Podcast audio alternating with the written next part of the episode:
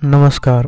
फैक्टेसिया की कहानी सीरीज़ में आप सभी का स्वागत है, जहाँ आप सुनते हैं हर दिन एक बेहतरीन लेखक के द्वारा लिखी गई कहानी, जो आपकी ज़िंदगी को तरोताज़ा करने में और आपकी ज़िंदगी में एक नया आयाम जोड़ने में मदद करता है।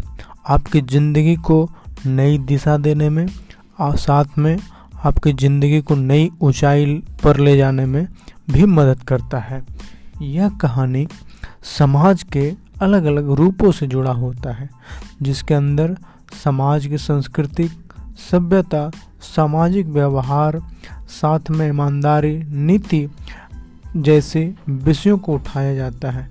आपको सुनकर अच्छा लगेगा। इसी तरीक़े से सुनते रहिए, प्यार दीजिए। Thank you so much